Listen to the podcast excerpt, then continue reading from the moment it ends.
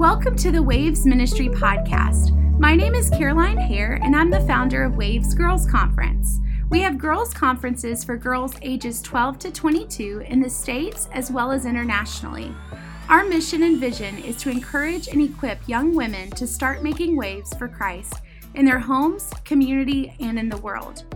We hope that through this podcast that we can bring messages and words of life, wisdom, and hope through the Word of God, life issues, and help girls know their true identity and calling.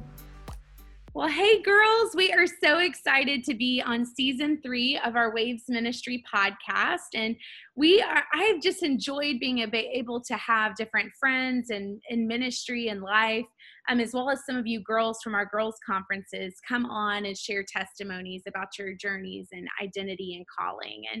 And today we have a very special guest who happens to be a close friend of mine. Her name is Sandra Reba. Say hi, Sandra. Hey, how are you? I'm good. We're so happy to have you, Sandra. Girls, I will just tell you a few things about Sandra before I let her share. Sandra, I actually got to know her while working at a church here in Destin, and she was working in a ministry where she was working with single moms and people just that were kind of on the margin and just had certain needs that they just needed filled, whether it be their rent being paid, or maybe it was a physical need of food or clothing or shelter. And she was just a sweet presence to so many different women and moms and just people in our local community, just loving on them.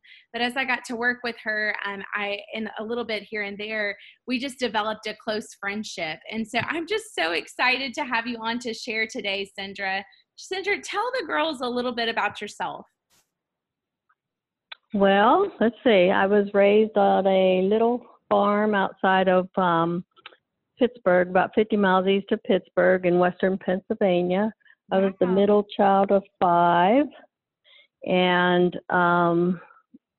just went to a Christian college and met the man of my dreams, and got married and had 3 children, and it went downhill from there.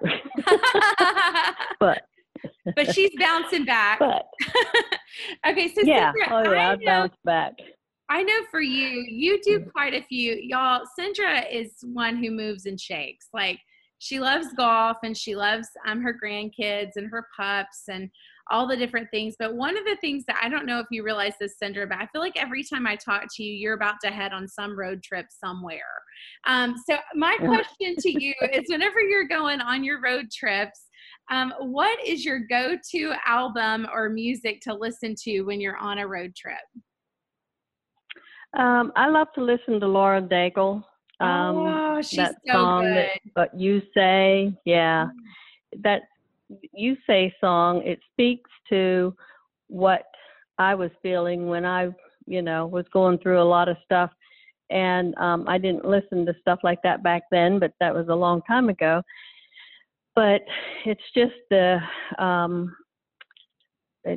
go-to, and it can always stir a lot of emotion in my body because of, I just want to get this place open and get helping women to, start healing and start getting on with their lives.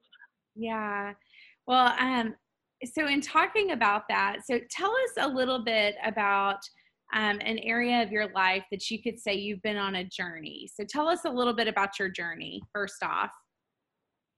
Well, I guess my entire life has been a journey. I got married when I was 18 and got a job, and then moved to another state and got a job and worked for 3 years before I had my first child. But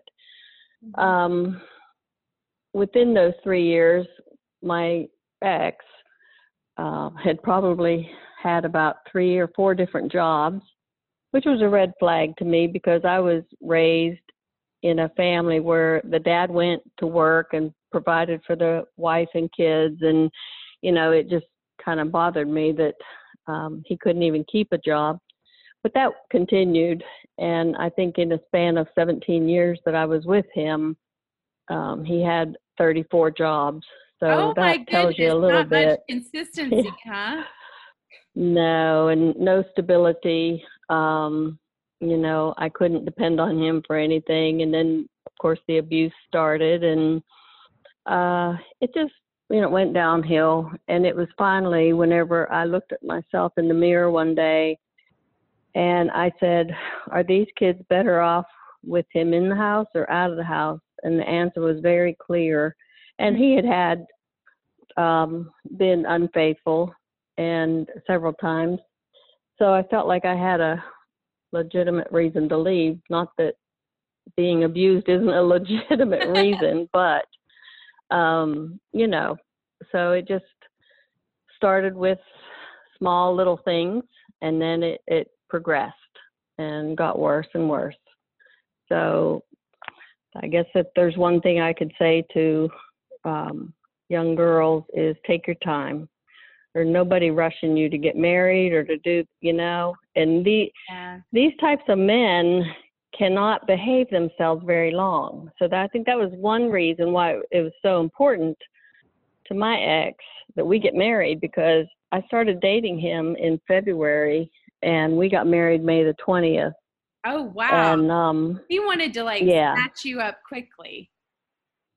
Oh, yeah, because they go for the girls and women like I was, because I had zero self-esteem. And, usually they go for women or girls who come from not a very high financial background or anything. Right. But these narcissistic men, they prey on these women and young girls, and then it's not, and they behave for a certain period of time, but then it's too much for them to behave too long, because that's not their personality. And that's what I used to always think, if I could just stop some of this craziness when they're in high school. Right. And, get them to really realize that, hey, he's not treating me right. This isn't the way God wants me to be treated. Right. I wasn't that inept, I guess I fell in love with him for the right reasons. And that's the problem. Usually the women do. And then it's too late, because then they fall in love and for the right reasons. And then, it's hard to get out of that. Right. So looking back in that moment, what were some of you've already touched on a couple of them, but what were some of the red signs, or the signs that it was like, hey, if I could go back and tell my former self before I got married, hey, this is like a red flag, don't date him, or this is something I could have worked on so that I recognized that better. What are some of the things that your journey could teach our girls that are in high school right now, or in middle school or college? Well, I think the main thing is to have a high, to work on your self-esteem, and to know that God made you special, especially different from everybody else, and that He has a plan for your life. I remember thinking a couple of years ago, but I was like, okay, great. So I have to wait till I'm 60 years old to find the purpose for my life. But I went through a lot. I was married to that man for 17 years. And then I was a single mom of 3, because my dad came down and got me and the 3 children in the middle of the night, because he was very, very abusive. And we moved up to Pennsylvania, and I started a new life, and I met another man that had never been married before, and he was very stable and, secure and everything. And we ended up getting married, and we were only married for probably 14 years, I guess. And then he got real sick, and well, he was sick for 3 years and then passed away. So, that's that's like my life in a nutshell. I mean, there's a whole lot of other stuff that happened. Right. But, of course. But, no, you know. Thank you. So whenever you were on that journey of breaking out of that abusive marriage, what were some of the things on that journey that encouraged you? Who were some of the people? What were some of the things that happened that really encouraged you to take the right steps towards having that solid identity, so that whenever you did meet a good man, you recognized it, you were ready for it, and just to even have that healing? What encouraged you? Well, yeah. Well, I think I found a good counselor, and I did right? go through some counseling. You know, I found a couple bad ones too, but I found a good one. And, you know, and there's some other things that I did too, because one of the things that happens, and I honestly, I went back to him. This is a statistic. On average, a woman will go back to their abuser 7 times. And that doesn't matter if they're married wow. or not. If they're just dating, she will go back to them 7 times. That's not everybody, but isn't that crazy? That is, you know, crazy. And I've had people say, well, why would you do that? Why wouldn't you just leave and be done? Well, there's a lot of reasons. Number one, I had 3 children to that man. And number 2, I loved him. Right. Crazy as it was and crazy as it sounds. And that's not a position that these girls want to find themselves in. You yeah. know, you need to take care of all that before you say I do, because once that ring is on your finger, and you may think it's wonderful and great and everything else, but it won't be long. And I'm just saying that if this is the type of guy you're marrying, it's an you know, guy, yeah. So, right. Didn't you end up remarrying the same man that was abusive? Did I remember? Yes, I did. Correctly? Okay. So yes, I did remarry him. Okay. And that just to me is just so wild that, but I've heard that so many times, and I know, yep. I know of a few people personally that are in abusive marriages, and they won't break free. And it just breaks my yeah. heart, because I'm just like, girl, like get out. Like, mm-hmm. you know, this is happening, and yeah. it's escalating. But one of the things like mm-hmm. that I would say, like, just hearing your story, I hear about your dad coming and rescuing you. Like, to me, like, I don't know what that mm-hmm. was like, but I imagine your dad, like, in the middle of the night, just snatching you up out of there. And I'm like, what an encouragement mm-hmm. just that your daddy was like, no, daddy says get out. Like, yeah. Well, you know. And he did. I mean, but see, now for a long time, I hid all that from my family. I was so ashamed, because my husband at that time convinced me that it was all my fault. Oh, wow. And that's what happened. Yeah. Oh, hang on, just that's what happens, though, is that they convince you that it's your fault. And so I was so beaten down, and so I we all have fluffy nuggets puppy. That we love, dogs. But and that's why you know, it just took me a long time until I was open and honest with my family, because yeah. you know. Then it was tough, but what was the what made you finally reach out for help or express something? My ex started being a little sexually inappropriate with my oldest daughter. Oh. And that really made me realize that I had to get them out of there. That and the fact that I didn't want my daughters to grow up and marry a man just like him. And I didn't want my son to grow up and be a man just like him. Yeah. You know? And I wanted to get them out of there and far away. And the good news for me, I had full custody. He didn't have any custody, you know, and that's not the case in a lot of these cases. That's true. But, you know, I had to fight them for child support, which I never did get. And so I was on my own, but I did it. It's not, you know, it's not undoable or, unachievable goal, but it just takes a lot. Yeah. So, you know, I think about many students and such that even during this quarantine time where so many have been at home so much, I think about how many people have been forced at home with their abusers. And we'll talk a little bit about your ministry here in a minute, but I will just say, like, I love seeing resources of just encouragement for them to get out of that and to stay close to the Lord and reach out to friends and to try to break free. Well, and I will tell you another statistic during this COVID thing, Okaloosa County saw a 30% increase in the number of calls they got. Wow.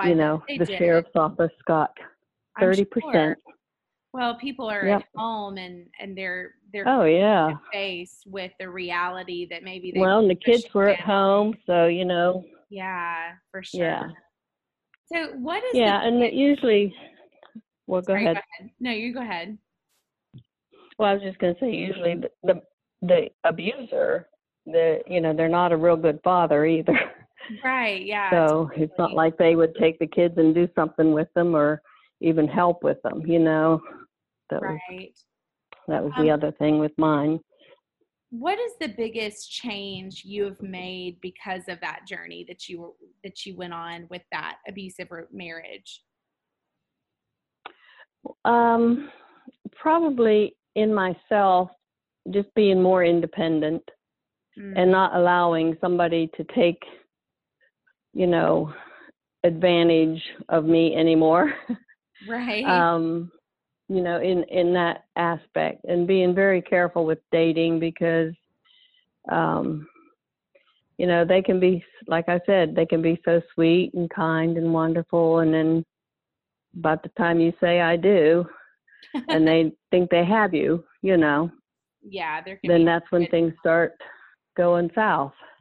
That's right. So that's one thing, I think there is wisdom to just being independent in some things, just because it's like you are linking arms with Jesus as you do that, like that God is like linking arms with you as you're making decisions and you're doing things right to be able to handle things, even if it's not an abusive situation.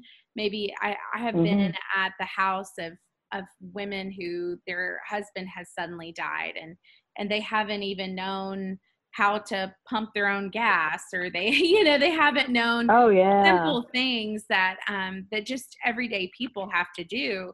And so just being able to have enough independence so that how to do some things is a blessing. And it shows that your identity as not just a woman, but as a child of God, that it's okay for you to know those things and know how to do it. And if somebody's threatened by that, then that's their issue, Yeah, and if the girls will depend on God and pray to Him, I pray now almost every day for the spouses that my grandchildren will marry. Wow. And I don't think that's premature, because somewhere out there, when they get married, they're going to meet somebody. I don't know her name or his name, but I pray that, that they always rely on God to help them with that decision. Yes, and, absolutely. And bring that person to them. I pray for my daughter, too, who I have one daughter that's not married, and I still pray for her. If it happens, it may not, and that's fine.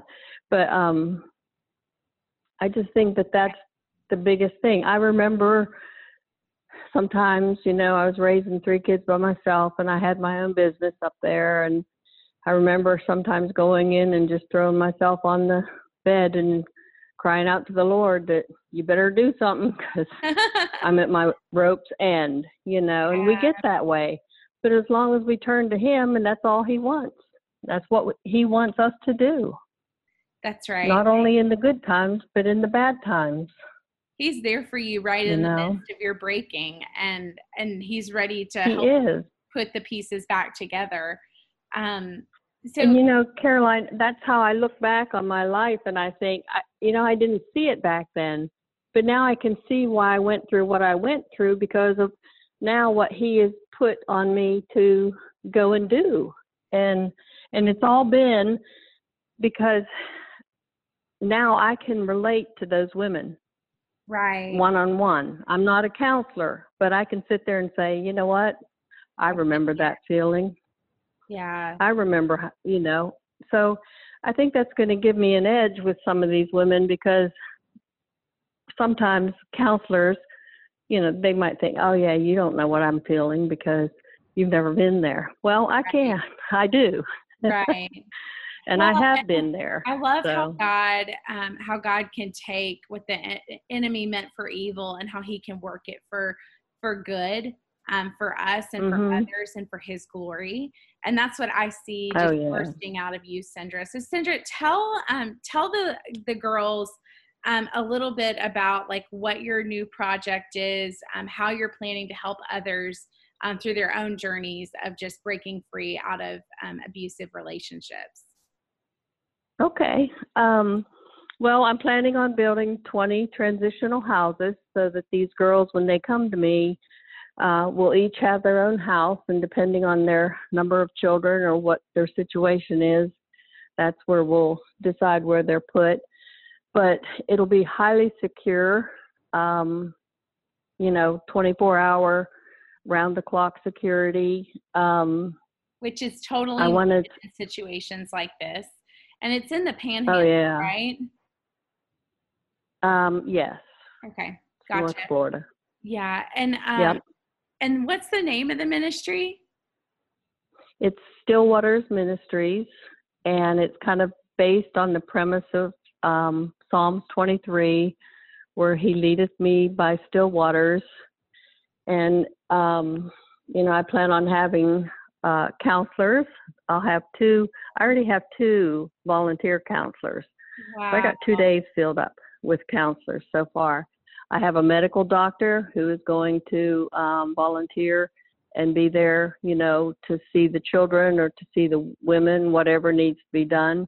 Wonderful. I will have, we're going to be teaching classes like divorce care and divorce care for children and single and parenting.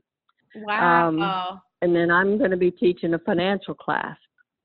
I got, I'm a coordinator for Dave Ramsey's program, which I think is a pretty good program. Oh, it's a great program.